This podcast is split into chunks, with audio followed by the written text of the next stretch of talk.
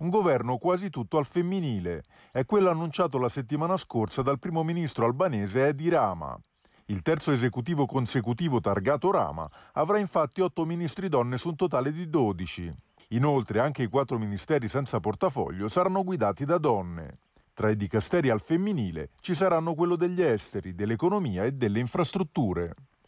L'annuncio di Rama arriva a più di quattro mesi dalla contestata vittoria elettorale del suo partito socialista alle elezioni dello scorso 25 aprile. In quella occasione Rama è riuscito nell'impresa, inedita nella moderna Albania democratica, di farsi confermare premier per la terza volta di fila, sconfiggendo l'opposizione unita. La vittoria non ha però fermato le contestazioni. Rama viene infatti accusato dai critici di aver utilizzato le risorse e la macchina amministrativa dello Stato per assicurarsi il trionfo elettorale, accusa però fermamente respinta dal primo ministro.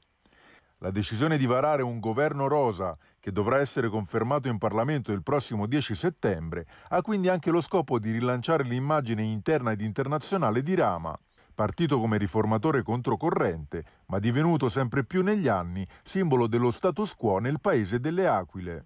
L'Albania, membro della Nato dal 2009, ha ottenuto lo status di candidato ufficiale all'UE nel 2014, ma da allora non sono stati registrati molti passi in avanti sulla strada della membership europea. La speranza, probabilmente, è che un team di governo al femminile possa finalmente rilanciare il cammino europeo del paese.